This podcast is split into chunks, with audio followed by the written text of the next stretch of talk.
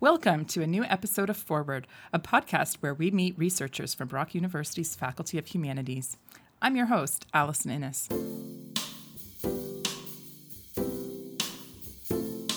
You've probably heard of landscapes and seascapes, but have you ever heard of bookscapes?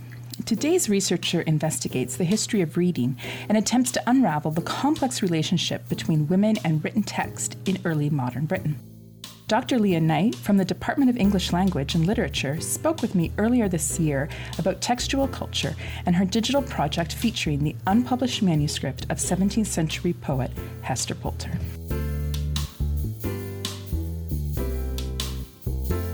Today I'm speaking with Dr. Leah Knight, an associate professor with the Department of English Language and Literature.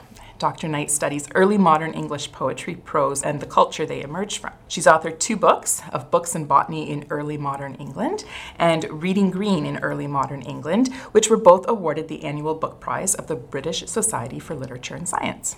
More recently, Dr. Knight has been investigating the history of reading, examining the evidence of reading materials, habits, and experiences associated with Anne Clifford, who lived 1590 to 1676. Leah has also turned to the long neglected manuscripts of the poet Hester Pulter, 1605 to 1678, and has launched a digital project with Dr. Wendy Wall of Northwestern University that was selected as the year's best project in digital scholarship by the Society for the Study of Early Modern Women and Gender in 2018. So, welcome, Leah. Thank you so much, Allison. it is a pleasure to have you here, and I am really excited to hear more about your past research and your current exciting research. And just before we uh, we started recording, you were mentioning that it feels like a long time ago that you that you worked on some of your botany work. But I'm really interested. What's this connection between plants and books? Yeah, I suppose there are any number of ways to answer that, and that's probably why I spent so much time trying to do so, and still feel as if I barely touched upon it. Although there were the two books, as you say, the first of which derived very directly from my dissertation and looked at 16th century plants and print cultures, where I wound up focusing my attention. I just noticed in the course of my graduate studies and studying early modern literature how frequently English writers were turning to tropes, to metaphors and similes related to plants in various ways in order to explain what they were doing as writers, in order to explain the way in which they, they read, the way in which they reproduced and collected and made use of and uh, made fruitful, a word that we still use, of course, um, the, the, what they read. Um, and this was not a new set of tropes by any means in the period, but what I f- extends back to the classical era.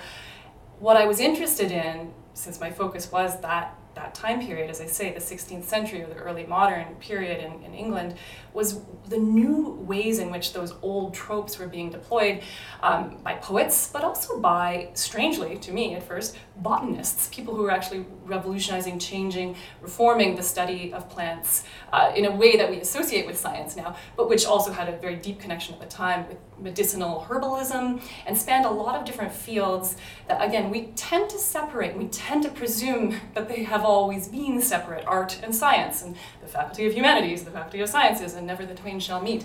Well, in fact, that's actually quite a new phenomenon, and that became very apparent when I studied these discourses, both technically literary and technically scientific, and saw the same deployment of metaphorical language and thinking in order to explain both poetry and plants. So, what are some of those metaphors or tropes that come out? Um... Oh, there's so many that it actually does. It, I mean, you, I'm, I think I was first aware of these as a child. We had a book uh, in weirdly in this closet that I would pull out. It was called the, A Child's Garden of Verse. This 19th century deployment, and of course the Victorians were keen on the language of flowers, and that was that was that period sort of way of taking up that again very ancient conjunction, I guess, of, of plants and, and, and verse. Uh, in the period that I studied, there were changes in the study of plants, partly because of um, European travels and trade that brought new plants into play. Often plants that were, in their view, nameless because they didn't know or understand indigenous names, um, or that they thought they knew the names of from antiquity, and then they were um, so they were working with the linguistic material that we attach to plants um, as much as they were working with the plants themselves. So, in other words, when we think about plants, we often think about nature, but at this time, as often when humans interact with things in the world, working with plants was as much an art, an art form, and a linguistic one, as it turns out, um, as it was a matter of encountering, you know, nature in some un- unvarnished form.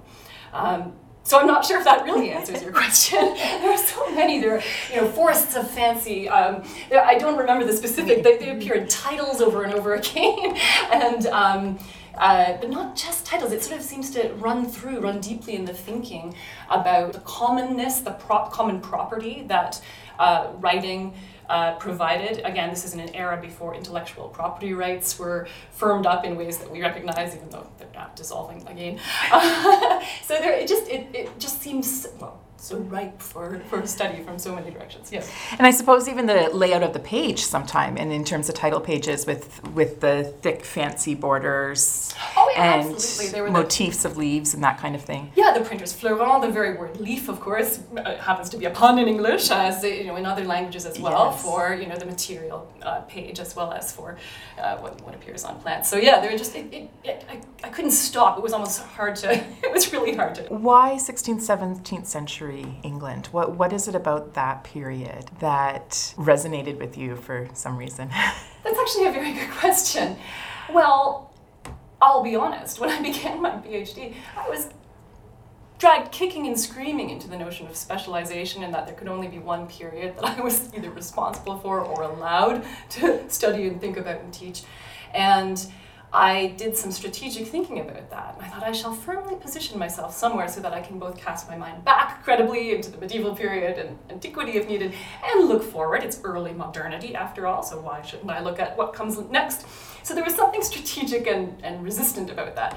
However, as I went on, I became really intrigued by all the changes in the literary culture in England in that time, um, partly impelled by changes in the technological you know factors like printing press, the movable type that came to Europe middle of the 15th century, but you know only slowly migrated in any meaningful way to England and changed the game. Really changed the game for writers, for readers, and for just everyone in relation to the what I call the textual culture. So in terms of this textual culture then, was England fairly isolated or was the textual culture were they engaging with texts and ideas more broadly? Oh no! Well, this is one of those. well, it depends. Um, yes, England was, uh, is in many ways considered to have been more or less belated in terms of the flowering of its literary renaissance. You know, uh, compared to say Italia and, and so on. Um, however, there was a lot of interpenetration between England and the continent, uh, especially in the Latin uh, side of things. Right, when when people were writing in Latin and reading in Latin, when that was the lingua franca, that was the sort of passport language that would let you you add your words and your works travel that you know was a, a point of connection. So Britain, England was yeah. was a little bit behind where Europe was in in adopting.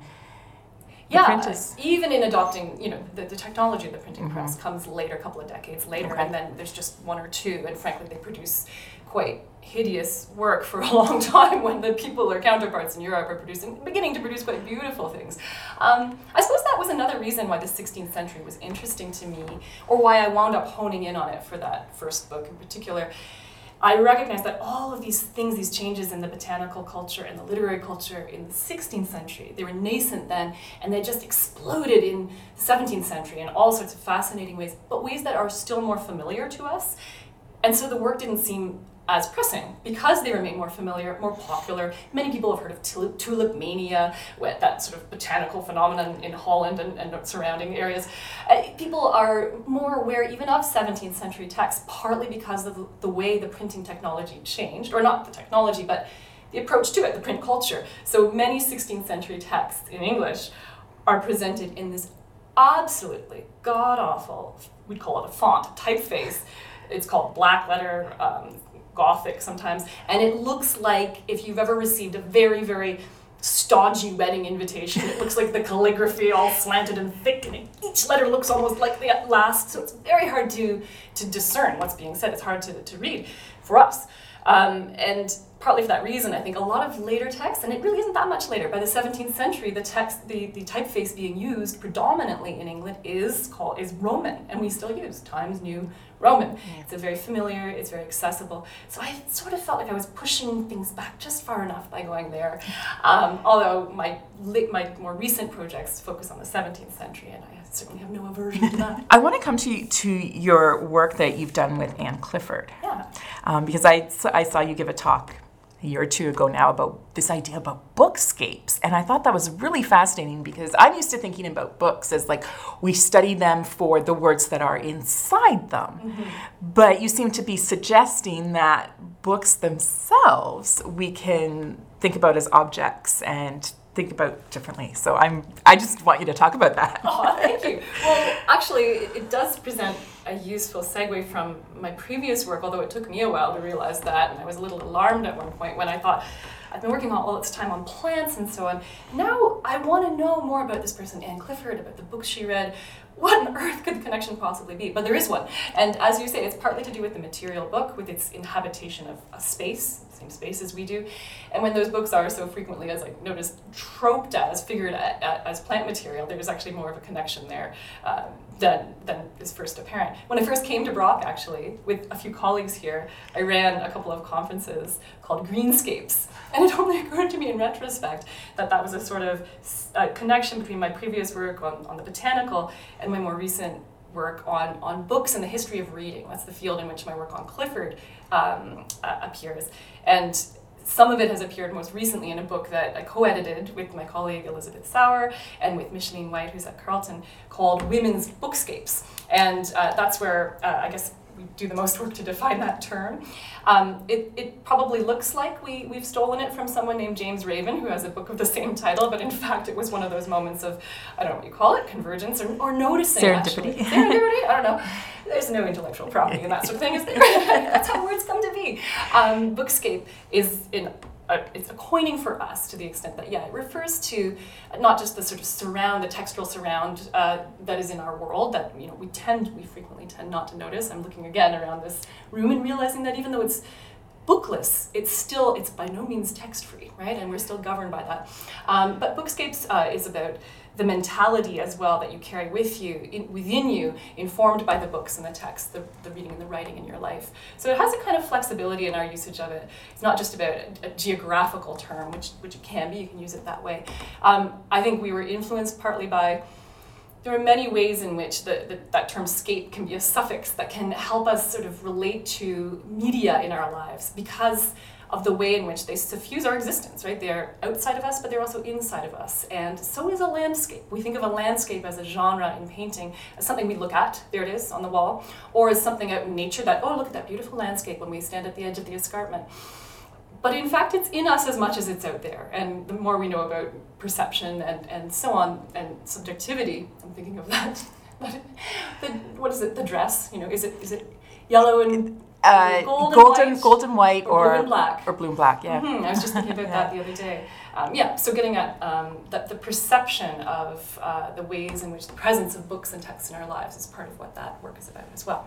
So why Anne Clifford? Who, who was she? why Anne Clifford? Who was she? Well, again, it's such a learning process. I actually think the strangest thing that she came to be my focus serendipitously, somebody, and I still don't know who, it must have been a colleague, put her book, her diary, in my departmental mailbox. And I was looking at it one day in my office thinking, what's this? Why is this here? And as I flipped through, I'd never read this before. It's understood to be one of the earliest uh, diaries written by an English woman, uh, a secular diary is how it's considered. Um, and I was reading it and thinking, my God, this is dull as dishwater, isn't it? Why couldn't you have written a more interesting diary if you're going to bother? And I learned more about her, and that in fact, this diary, which we think of as a genre that's very personal or private and for expressing one's emotions, again, we have to historicize it, and in her case, personalize it, because it became apparent that that diary was really useful to her decades long litigation in pursuit of uh, her identity, of her lands and titles that she saw them, that were her possessions, which had she'd been disinherited from by her father. She was his mm. only child, and he, instead of uh, naming her as heir in his will, shipped things over to his brother and his heirs male, as they put it, masculine, you know, only the yeah. only the male line. Anyways, um, as part of this, this diary, she records her encounters with these various male authorities battling this injustice as she saw it. But she also records the occasional more quotidian things what she was wearing, what she was eating, who she was visiting, and what she read. And it was those moments that stood out to me and made me think this is a way in which I can bring the other half of humanity back into focus in my research. As I said, when I was working on the 16th century herbals, they are by men, they are not necessarily for men. They are frequently read by women, and we know this, owned by women, annotated, um, used by women who were frequently medical practitioners in their homes and in their communities. And yet that didn't feature largely in my research for whatever reason in that in that area. Here was a moment and a way in which I felt that I could, in good faith and with the kind of enthusiasm that makes me do good work, bring women's involvement in textual culture front and center in my work, which I really wanted to do at that point in my life. So she was a noblewoman then. Oh yes. Yes. So she had a lot of books. Oh, that's a good question. yes, she was. She was a noblewoman. She was born to an earl and a countess, so she's a bigwig, um, and she has her own, no doubt, collection of a lot of books, but is also just exposed to an enormous number of books, both from her father, her mother, her peers, the men. She socialized like a madwoman. She's all over the place. She had, by the time she inherited those properties, which she eventually did, oh, good. in the 1640s, she won, but not because she won in a court of law, only because the men died. They're all dead. Someone has to take over. Uh, she had six castles and she would migrate amongst them after she'd renovated them because they were all falling down. No doubt she had a lot of books, but not just books. That's the other thing she had. She wrote many, many letters and she uh, made these inscriptions on plaques that she embedded in the walls of these castles, some of which are still there today. Um, so her, Im- her embeddedness in a really rich and personal, but also sort of largely like a very 17th century literary or textual culture. It seems so emblematic. In many cases, she is treated as a kind of textbook case in the history of reading, which is a field that, again, has sort of seen its stock soar since the start of this century. She's, she's much studied for her role as a reader and for the role of reading in her life. Um, I wanted to kind of consolidate that work and also amplify it and make it more I wanted to make it speak, I suppose. Reading is often silent, as we know, and reading leaves few traces. And so, even in that diary where I found these remarks by her, I read Ovid's Metamorphoses, I read Sidney's Arcadia, she would leave it at that. And I, I was intrigued and frustrated and motivated by that. What can we do with this? We don't have uh, extensive annotations in the margins of your copies of your books, Anna Clifford. So what do we do with the fact that you read this book and not that one? You read Sidney, but not apparently Shakespeare. Um, what do we do? And I'm still working on figuring that out about oh. a decade later. And I know you take your students in your class up to the archives here mm-hmm. at, in up in the library, mm-hmm. and you get them looking at old books. Mm-hmm. Can you tell me a little bit about what they're doing and what you're you're doing with that? Yeah, what I try to do with those assignments is make the impression upon them that when they study a text in edited form, in an anthology, often in a textbook, um, maybe in an excerpted form or modernized, that that is that is a text and that is one version of uh, the text or the title that they, they think they are reading, but it is only one. And one of the ways to make that most vivid is to bring them back to when that text first manifested itself in the world, say in an early printed book, in um, you know a Bible from 1609, or um, Raleigh's History of the World, you know published from you know he was imprisoned in the Tower of London, but out it comes anyways, or one of those herbals. We actually happen to have two copies of Gerard's herbal uh, up in special collections in rare books. Um, when they encounter those as individual material objects, much like meeting a person it's completely different from reading uh, about a person. Um, they're, they're meeting it in all its material individuality, turning its pages, finding the marginal notes, finding little things stuffed between the pages, confronting simply the size of some of these books, the monumental size of them. Um, and I mean, many students have spoken of it as quite a transformative experience. So I, I always value that. It's my favorite part. That's great. Um, yeah, I've, I've seen some of those books when you've had them out with students, and it, it's it's it's amazing to think of like this ginormous book, and then somebody consulting it or reading it, and mm-hmm. and how they would just hold it, or if they would even hold it, or if mm-hmm. they had, yeah. book uh, furniture that would surround yeah. it. What if you wanted to be taking notes about it? Where, yeah, all of that sort of thing is, is fascinating to me and is part of the the idea of the bookscape as well, and then it mm-hmm. needs to be historicized. Yeah. So then you move from Anne Clifford into another into a, another woman, a poet, mm-hmm. um, Hester Pulter. Am I saying that correctly? I like the way you say it. Oh. I mean, I don't think anyone knows, so I think we can say Pulter. I quite like that. It's a- it's a sort of- and, uh, we tend to say Hester Pulter. It's quite a funny name. It does tend to make you giggle the first two times you say it. Um, and yes, I feel as if I first adopted Anne Clifford and then into my life pops another. Uh, Hester Pulter um, arrived in my life, I think it was in 20, oh goodness, 15. I didn't really bring Hester Pulter into my life. Wendy Wall did. Wendy is a, is a professor at Northwestern University, and I had been in a faculty seminar with her at the Shakespeare Association of America at one of these conferences where you share your ideas, and, and it had just sparked uh, the idea of a collaboration. And the collaboration was based on another seminar for that conference called What to Do with a found object, I think, or with found, I can't remember what it was called. It was, the idea was when you have a recovery of something that's been lost in the archives, that hasn't been read for hundreds of years, and now you realize this is really interesting, an interesting artifact from that period.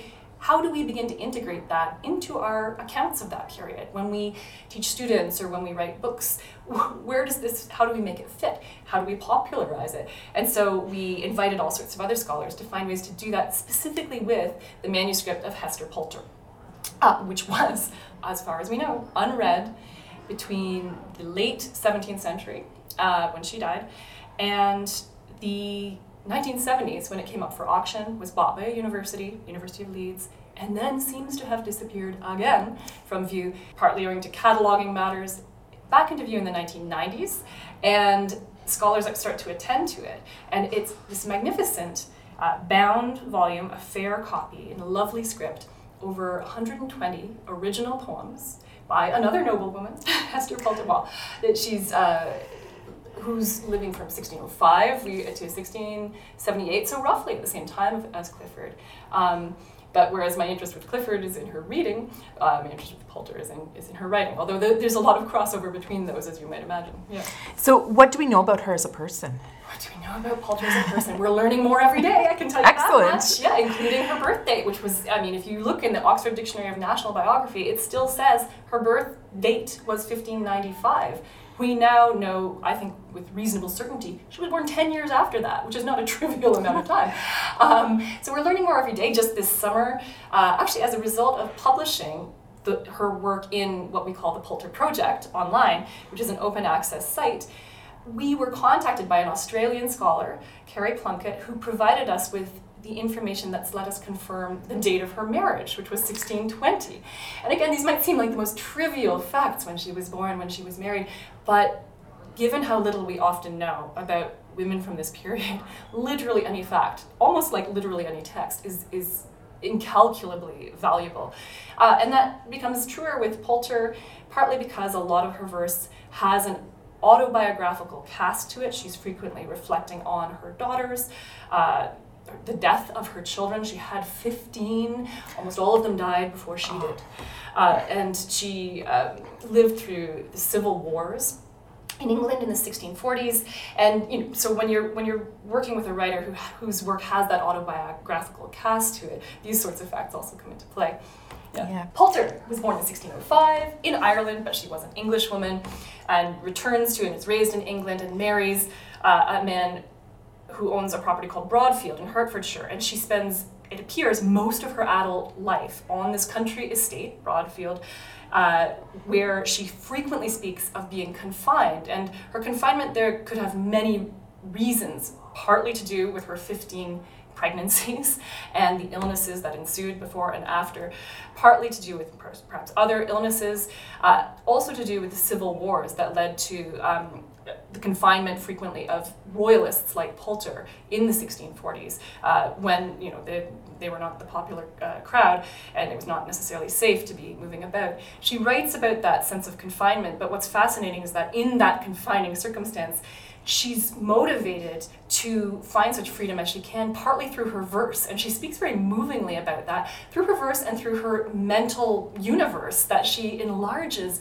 um, by imagining herself flying up into space and revolving with the stars, as well as dissolving into dust and then revolving into different atomic forms. She has this most amazingly wide ranging mind, despite apparently being so uh, limited and isolated uh, in her person, in her body.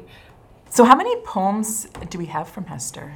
Um, it depends how you count them, and so that's why I always say this is my, my phrase 120 odd uh, poems. Uh, the person who really first put them on the map and counted them for us uh, was Alice Eardley, who came up with the first printed edition and came out with that in 2014 based on her earlier dissertation work.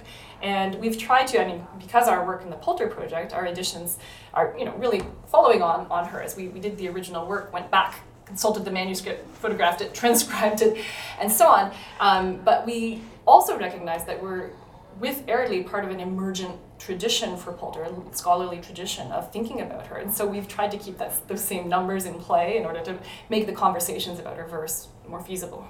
Yep. So this project that you are working on with Wendy Wall, introduce it to us. Good idea. Okay. The Pulter Project uh, emerged out of uh, the seminar that Wendy and I did, uh, where we were asking people to reflect on different ways of incorporating Hester Pulter's manuscripts, newly brought to light, um, into our discussions, into, into courses, into maybe op ed pieces, different ways of bringing her further to light rather than. Because so often what we find is that these sorts of um, figures or their works are found, and there's a great big celebration and hooray, hurrah, everyone loves a new find. The moment of discovery is validated and valorized. But what comes after that? It's the hard work. Um, and one form of hard work we decided to take was to edit her work, not because it hadn't been done. Alice Eardley's work was out there and is very valuable, but in part because we found that very rapidly it fell out of print. And what once was found was once again lost. Um, now, as it happens, there's a happy ending there, which is that her work is back in print now, um, more or less at the same time as our editions in the Pulter Project came to light. In November 2018, we launched the site. It's not complete, and we launched it in that state deliberately in order to attract uh, the contributions of more editors. It's very much a collaboration. Wendy Wall and I direct it, but we have at this point, it must be over a dozen contributors, both of what we call amplified editions, which are elaborate, uh, often lengthy, sometimes more scholarly editions that are designed to contrast with the ones that Wendy and I made as a kind of baseline. We call them elemental editions. They have minimal notes and they're modernized and they're really meant as a sort of easy on ramp for a first time reader of Pulter. Um, but we set those in conjunction and in parallel with these amplified editions which come from a whole host of contributors, um, and with the transcriptions of the manuscript, which are just much uh, sort of a more technical way of, of looking at it, and images of the manuscript, page by page images of the manuscript itself. Um, so it's an open access website, and we've both used it in our courses, as have others, and uh, it's been really rewarding. It's been a wonderful experience in connecting with scholars all around the world. So, what's your long term goal or your hope for this project? Well, our long term goal is certainly to finish the editions, but not just them. We also, and again, this is one of the affordances of the digital medium, uh, we pair those with what we call curations, which are sort of virtual exhibits of both visual and verbal materials, so other texts that seem to resonate with Clifford's, or uh, images from the periods, uh, portraits or drawings that again bring to life some of the things she's talking about that are no longer familiar to us. So those curations we'd like to have for all of the poems. We'd also like to have a, a, pedagogical arm of the site in which we, as I said, we and many other uh, instructors we know of have already incorporated this material into our courses, and that we can share that again as part of the larger collaborative approach uh, of the site. Yeah. Um, so I was just thinking as well as as you were talking about having the um, the digital images, and I was thinking back to our physical books that we were talking about earlier, and thinking about the physicality of books. Mm-hmm. Um, how how is it different as a scholar when you're working with an image or copy compared? Even if it's like a you know a nice photograph yeah. compared to that original. Oh boy, it's they are different and they are both necessary. That's one of the interesting things that I've found. Uh, so, as I say, I did visit the book in Leeds with my camera, and so I was there and was able to photograph each and every one of its pages in the most high resolution that I could come up with with whatever camera I had, and brought those images home to work with them. And that was great. Uh, but what you also find is that that's often not enough. And so we would zoom into the highest possible resolution to try to determine what is that word or what is that letter, that single character, or and sometimes it was simply impossible to tell. It didn't have to do with resolution. It has to do with, you know, if you can check on the reverse of a of a leaf, you can see if it's bleed through, the ink has bled through from that side, or if it is a mark on that. It's sort of technical and at one level mm. trivial, but uh, that's the kind of work, that's the kind of nitty gritty work that needs to be done when you're editing a text. Um, and so it was a real lesson in the value, again, of those rare books rooms and in maintaining the integrity of those material originals no matter uh, how good our you know facsimile technology might grow. Well, thank you very much for joining me today and for this wonderful conversation. And we will be providing links to your to the Pulter Project um, in our show footnotes um, for our listeners as well. So thank you very much. Thank you very much, Allison. Thank you for listening to Forward. Find our footnotes, links to more information, and past episodes on our website, brocku.ca slash humanities. We love to hear from our listeners, so please join us on Twitter, Facebook, and Instagram at Brock Humanities. Please subscribe and rate us on your favorite podcasting app so you don't miss an episode. Forward is hosted and produced by Allison Innes for the Faculty of Humanities at Brock University. Our sound design and editing is by Serena Atella, and theme music is by Caladamam. The credits have been read by me, Serena Atella. Special thanks to Brock University's Makerspace and Brock University Marketing and Communications for studio and web support. This podcast is financially supported by the Faculty of Humanities at Brock University.